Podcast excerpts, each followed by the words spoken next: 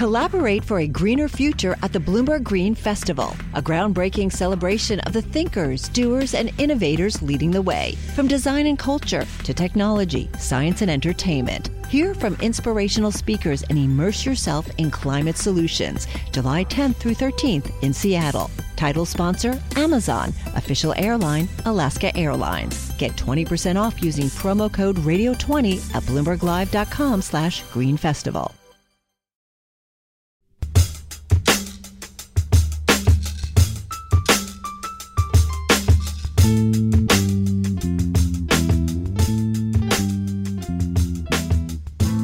Hi, and welcome to What Goes Up, a weekly markets podcast. My name is Mike Regan, and I'm a senior markets editor at Bloomberg. And this week on the show, well, I'm actually down at the Jersey Shore trying my best not to get sunburned and worsen my melanoma.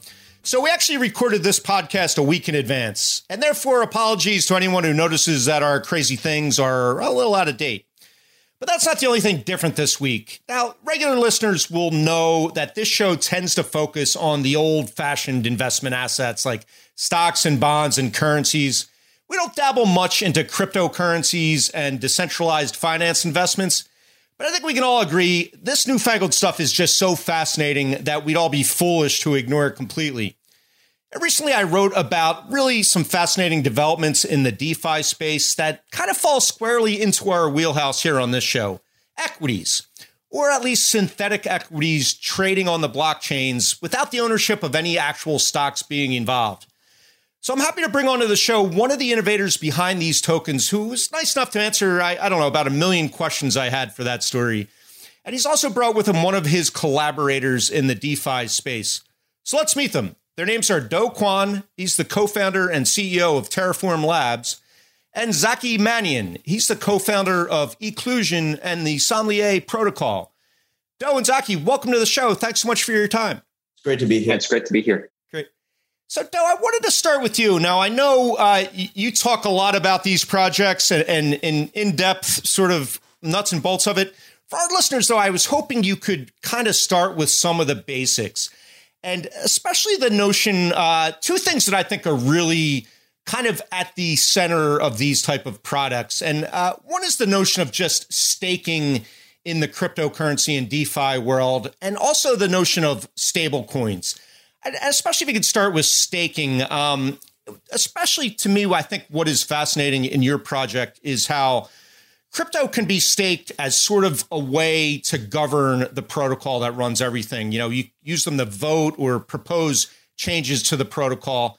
But walk us through, you know, kind of briefly the the idea behind staking. You know, what are some of the motivations, some of the incentives to get people to stake their tokens, and especially that notion uh, in their use in, in governing the actual uh, Terraform, or rather Terra blockchain and the Mirror Protocol, where these synthetic assets are trading? Yeah, so the most general definition of the word staking means that you put your money at stake in order to make important decisions for the network. So um, tradition, uh, you know, like in most crypto networks, you have a token that can be used to govern the network or to set important decisions. And to stake the token means that you uh, lock up these tokens in the blockchain. And then if you make a decision that is adversarial or counterproductive to the network, then um, you you incur a penalty against that stake. Um, you know, the, the good thing about this is is that as the network grows, the amount of capital or the, the amount of tokens at stake increases as well. So you have this nice linearity with the uh, growth of the network and the amount of money at stake. And talk to us a little bit again, and I think this will be important for listeners uh, who aren't familiar with this space to kind of understand what, what's coming next. But talk to us about stable coins. In other words, the uh, the idea that a cryptocurrency can basically track the dollar or another currency one to one as closely as possible, and and the the Terra uh, stable coin uh, known as the Terra dollar or U S T uh, being sort of the linchpin of of many of these projects on, on your uh, uh, platform. Give us a little, you know, sort of freshman level uh, education on stable coins. Yeah, so uh, stablecoins are cryptocurrencies similar to Bitcoin or Ethereum, but uh, the key difference is, is that they're designed to track the price of uh, something that's a little bit more stable, like the U S dollar, like the Korean won, the Hong Kong dollar. And, and the idea is that if you have cryptocurrencies that are pegged to stable assets, then you retain all the uh, benefits of Bitcoin and Ethereum, like permissionlessness. Uh, you can build apps on top of it. It's easier to cross borders. Um, while at the same time, you you have um, you know a token whose value uh, tracks the the price of something that you can use for actual currencies. So it's easier to weave into things like fintech and other types of applications. Right. Now, so uh, with the Mirror Protocol, and correct me if I get any of this wrong, but basically, say I want to create a, a synthetic stock to trade on the Mirror Protocol. So I will stake some of uh, some U S T, or no, it's actually the Mirror token, I guess, the the, the Mirror uh, Protocol token, which is not a stable coin that that fluctuates in value. I will stake some and suggest to the community, okay, I want, uh, let's say Walmart. I want a, a synthetic Walmart stock to trade. So I'll put up a certain amount of the Mirror token, and then uh, everyone else votes with their tokens, right? To to decide whether, yeah, we we do want a synthetic Walmart. Is that that's the, the gist of it, right? Yeah, that's right. Right. And then so as a kind of a trader or participate in, in this uh, network, I'll, I'll then say, okay, someone needs to create the Walmart token. So I'll uh, I'll I'll put up some collateral Um, to create a certain number of synthetic shares of Walmart. Now, walk us through what happens next.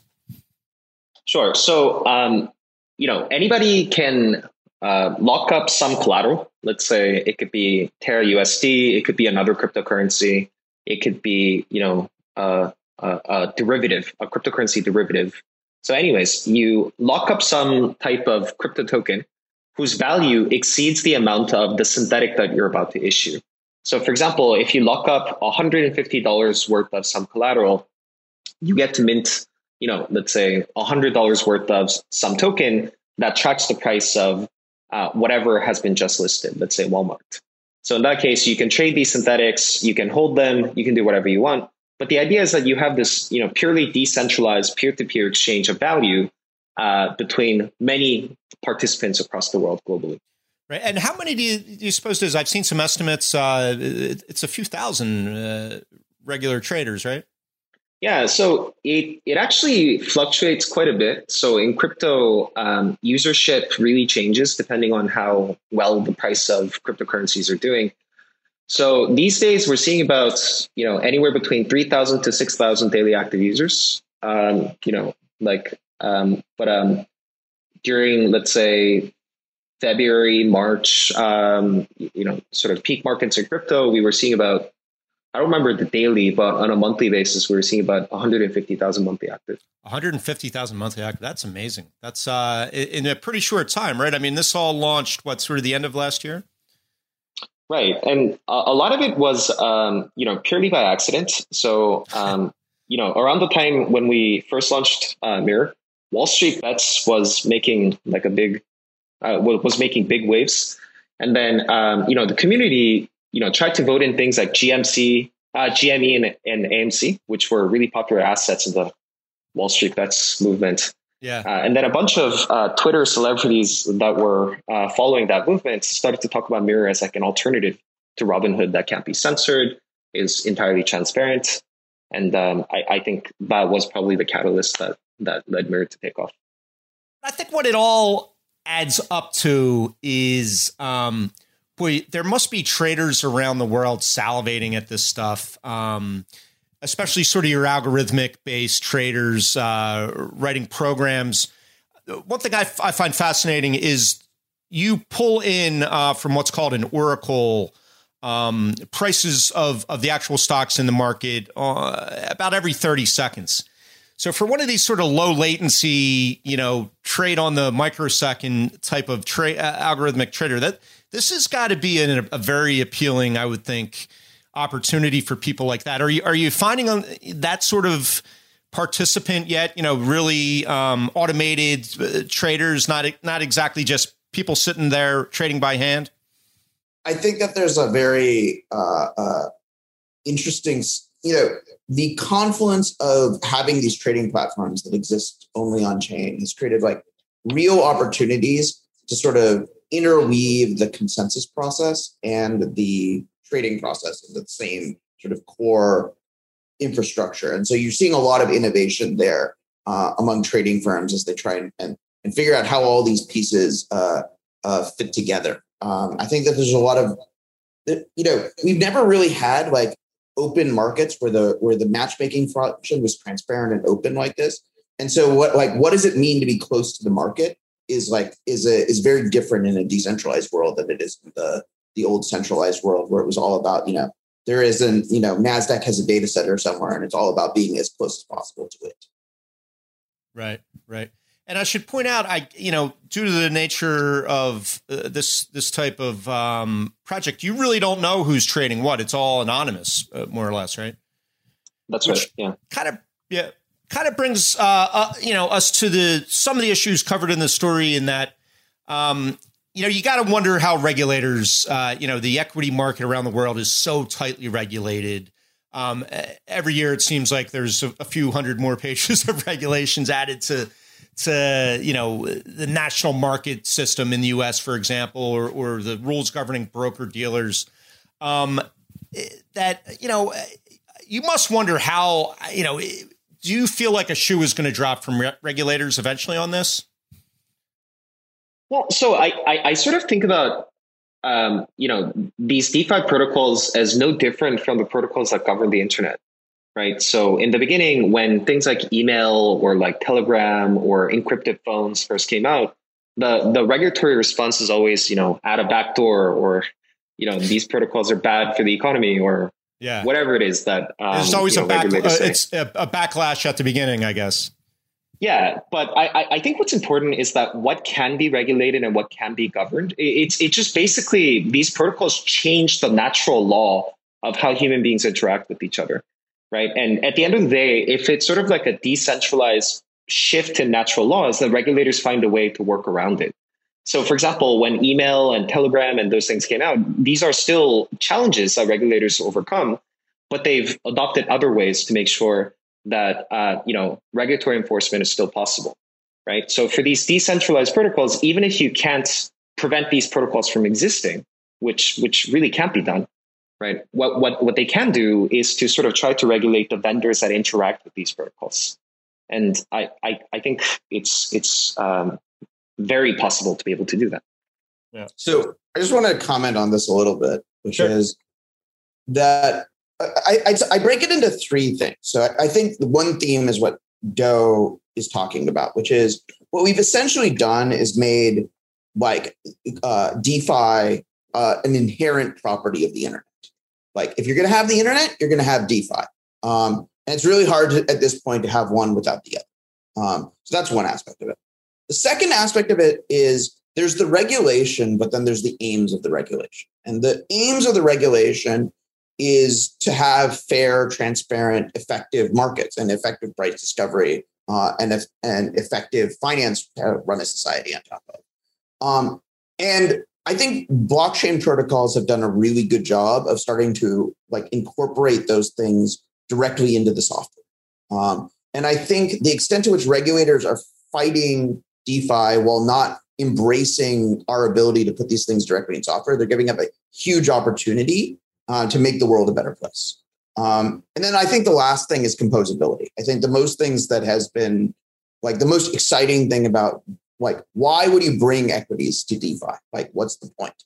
Um, and the mo- the point is that like these protocols are composable in ways um, that like traditional equities are not. That you can't build, uh, you know, software that on top of your Robinhood account the way you can build software on top of your Mirror assets. Um, and that's really, I think, a big piece of this that's very exciting. Um, And like why, again, this is important um, and why I think it is uh, it, it is a mistake to move too quickly into regulation.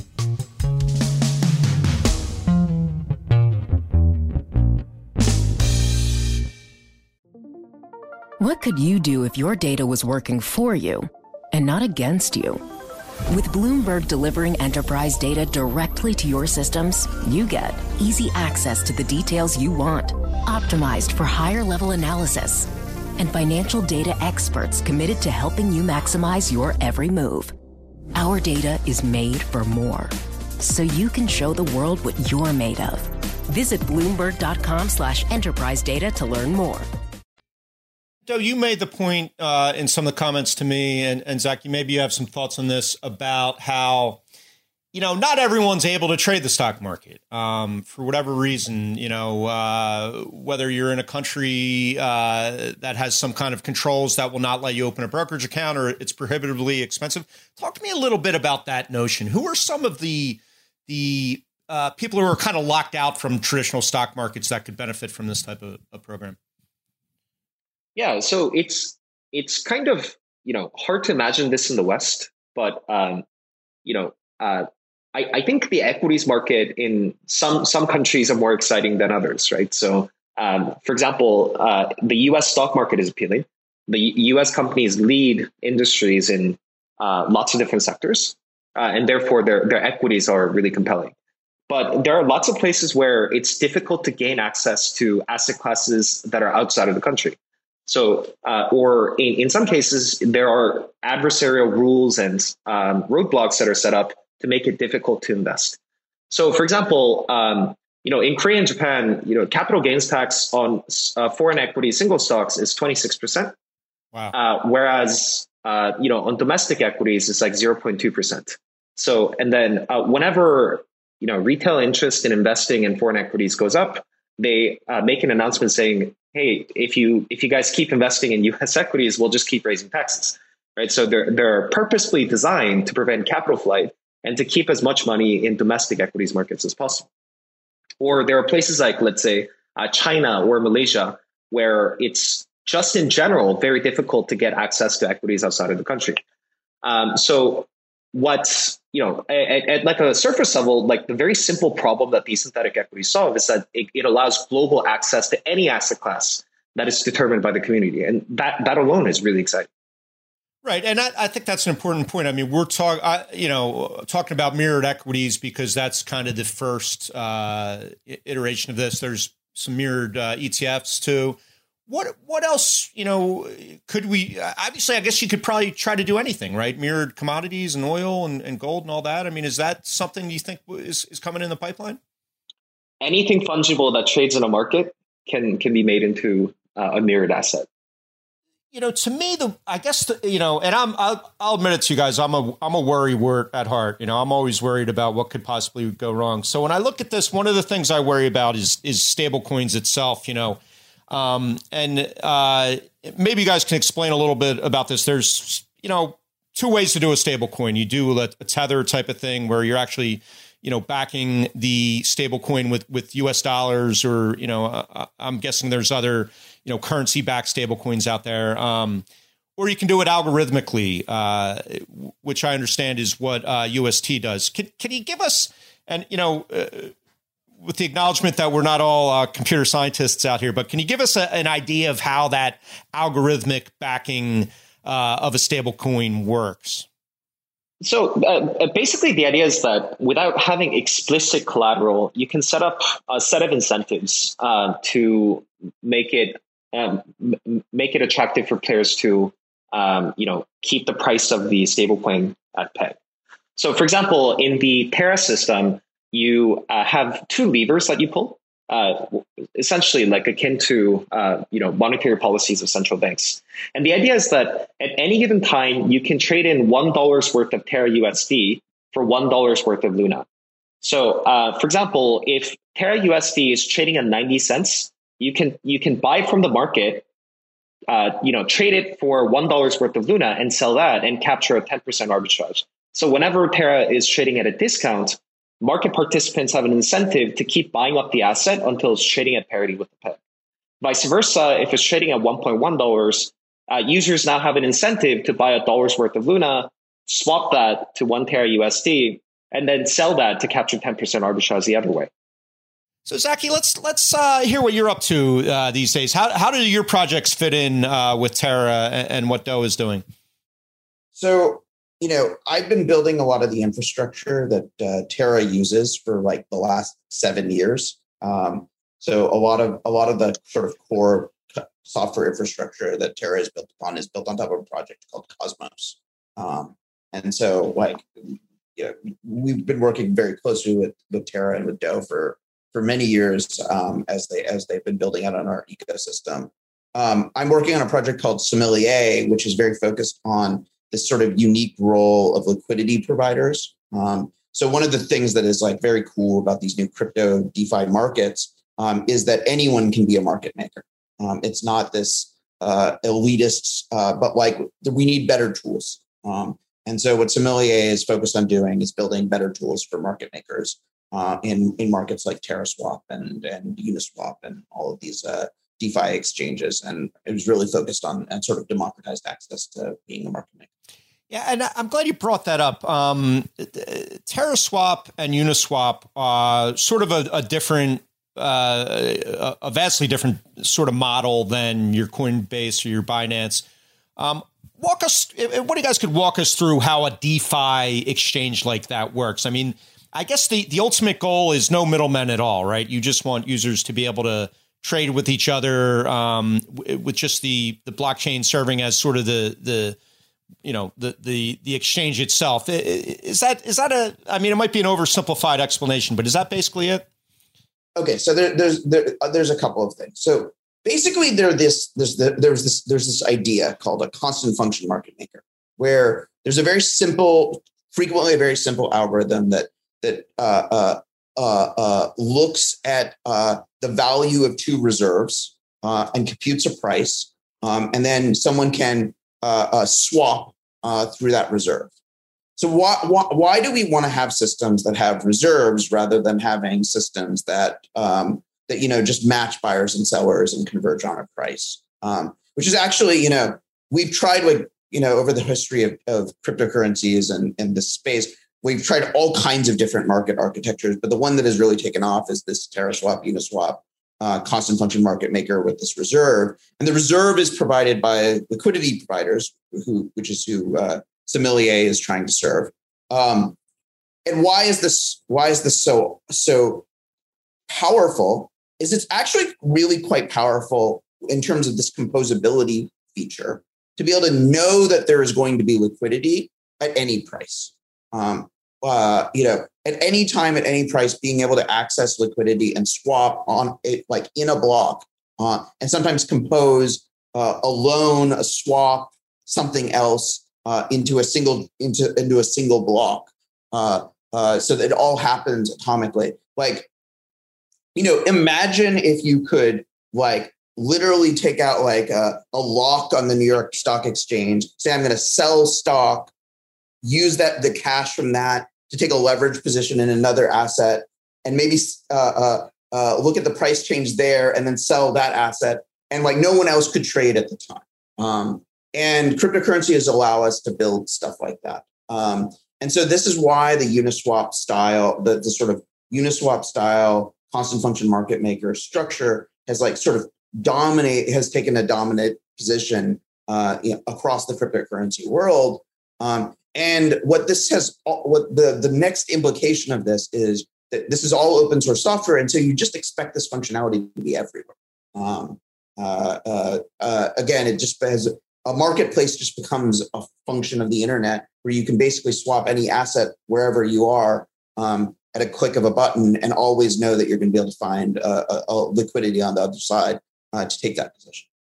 And so my understanding uh, for the Mirror Protocol is that um, th- there are trading fees associated, um, but they're all sort of recycled back into the community itself, that the liquidity providers, uh, you know, get a cut of fees and and and that sort of thing, uh, which though I think causes a lot of people to say, well, what's the what's in it for Do and Terraform Labs? Um, and my understanding is that Um, Your uh, your other cryptocurrency, Luna, plays a role in in all this. Can you sort of walk us through sort of what your your company and your personal incentives are for the success of, of Mirror?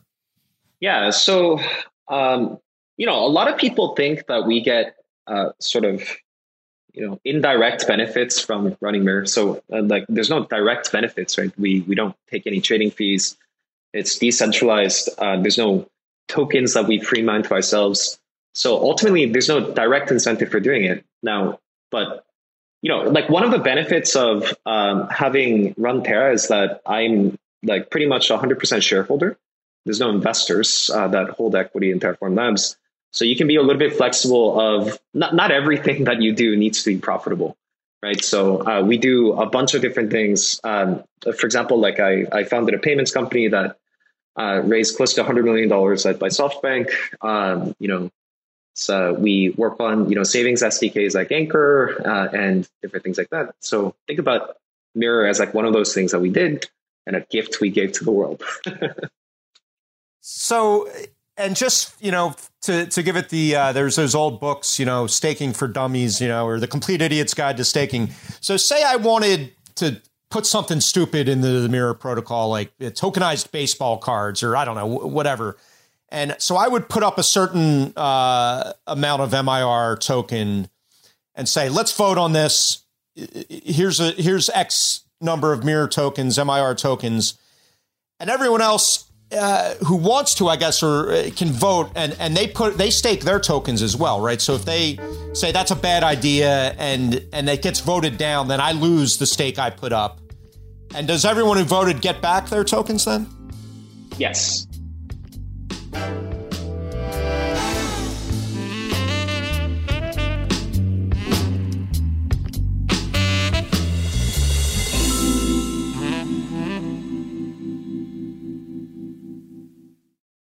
The countdown has begun. From May fourteenth to sixteenth, a thousand global leaders will gather in Doha for the Qatar Economic Forum powered by Bloomberg.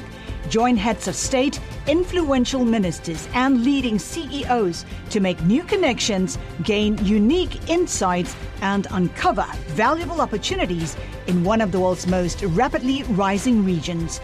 Request your invite for this exclusive event at Qatar Economic Forum dot com.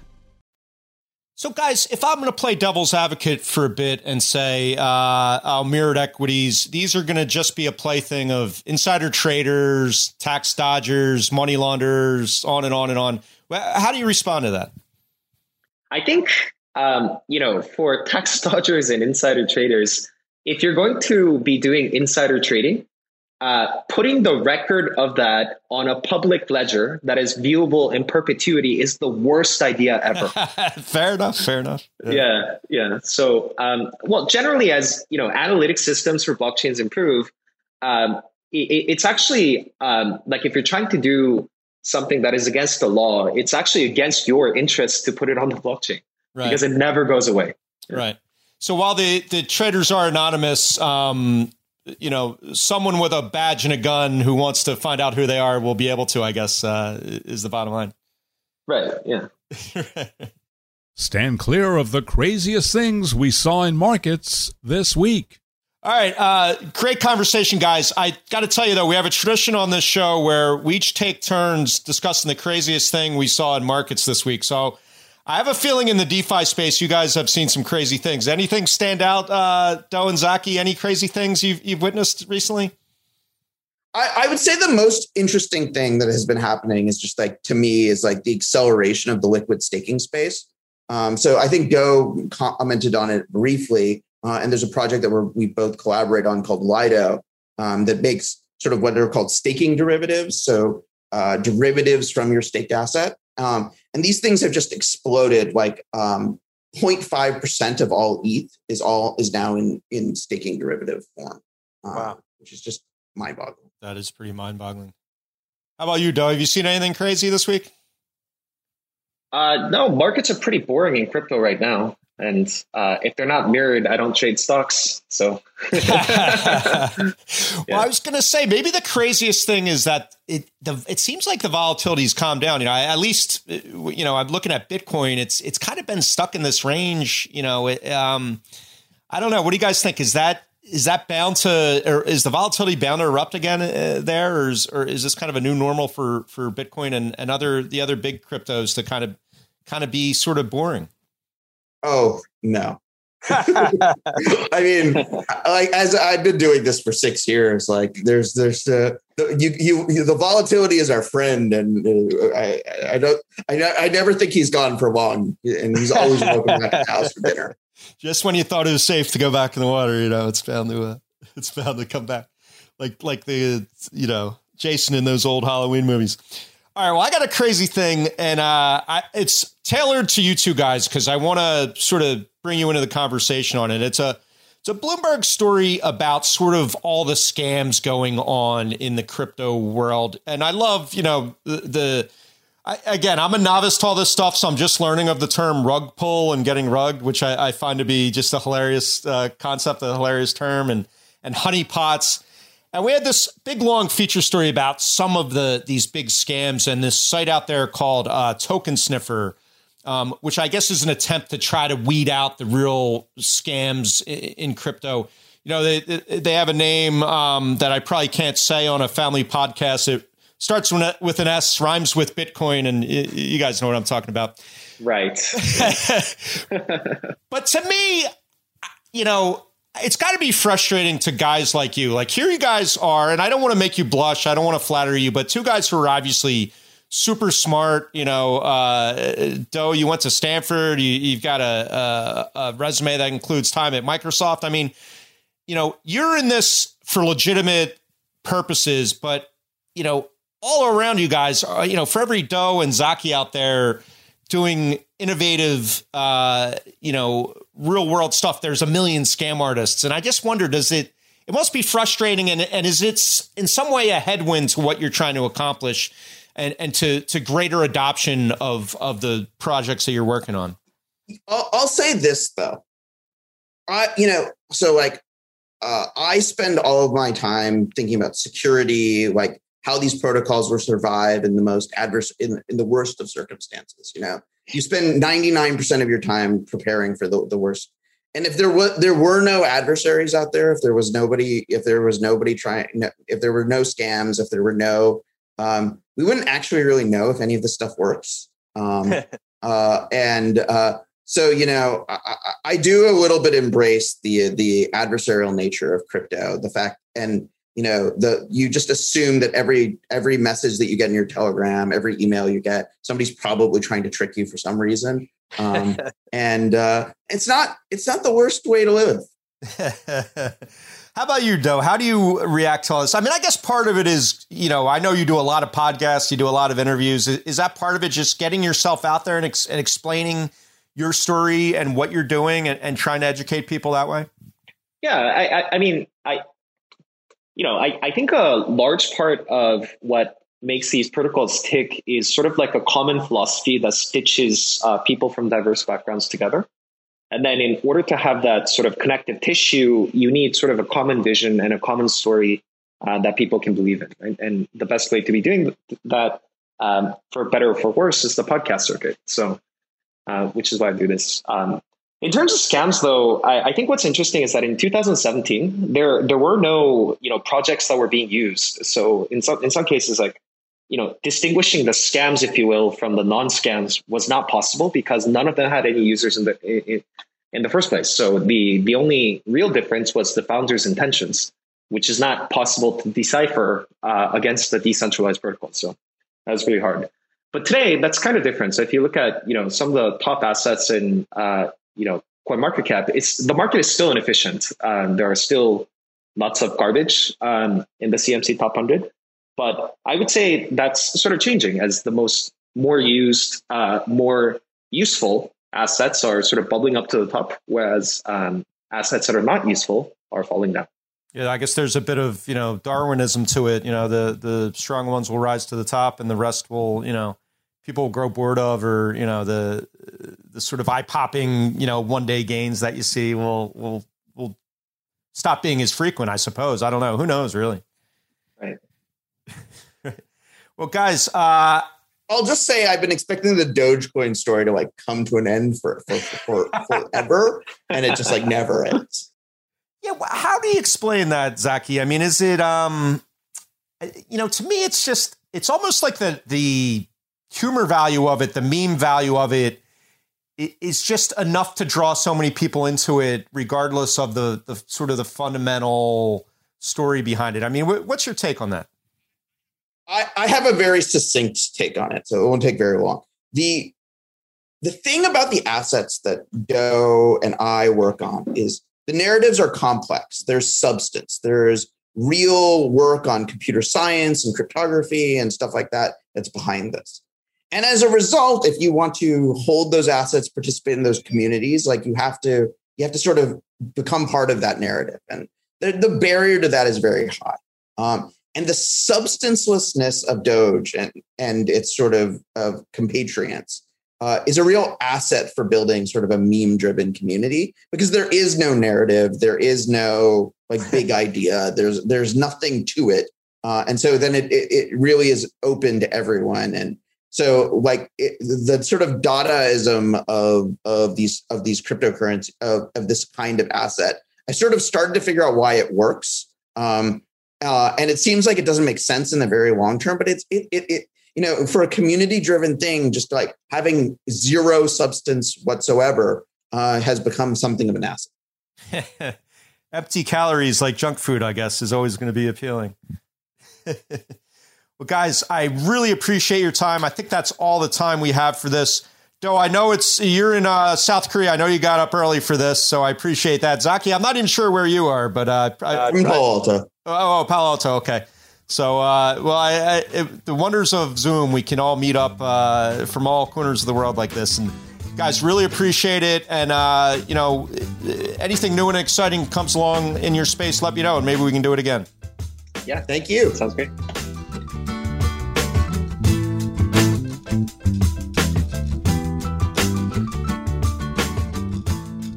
What Goes Up will be back next week. Until then, you can find us on the Bloomberg Terminal website and app, or wherever you get your podcasts. We'd love it if you took the time to rate and review the show on Apple Podcasts so more listeners can find us. And you can find us on Twitter. Follow me at Reganonymous. You can also follow Bloomberg Podcasts at Podcasts. Thank you to Charlie Pelt of Bloomberg Radio and the voice of the New York City subway system. What Goes Up is produced by Topher Forges. The head of Bloomberg Podcasts is Francesca Levy. Thanks for listening. See you next time.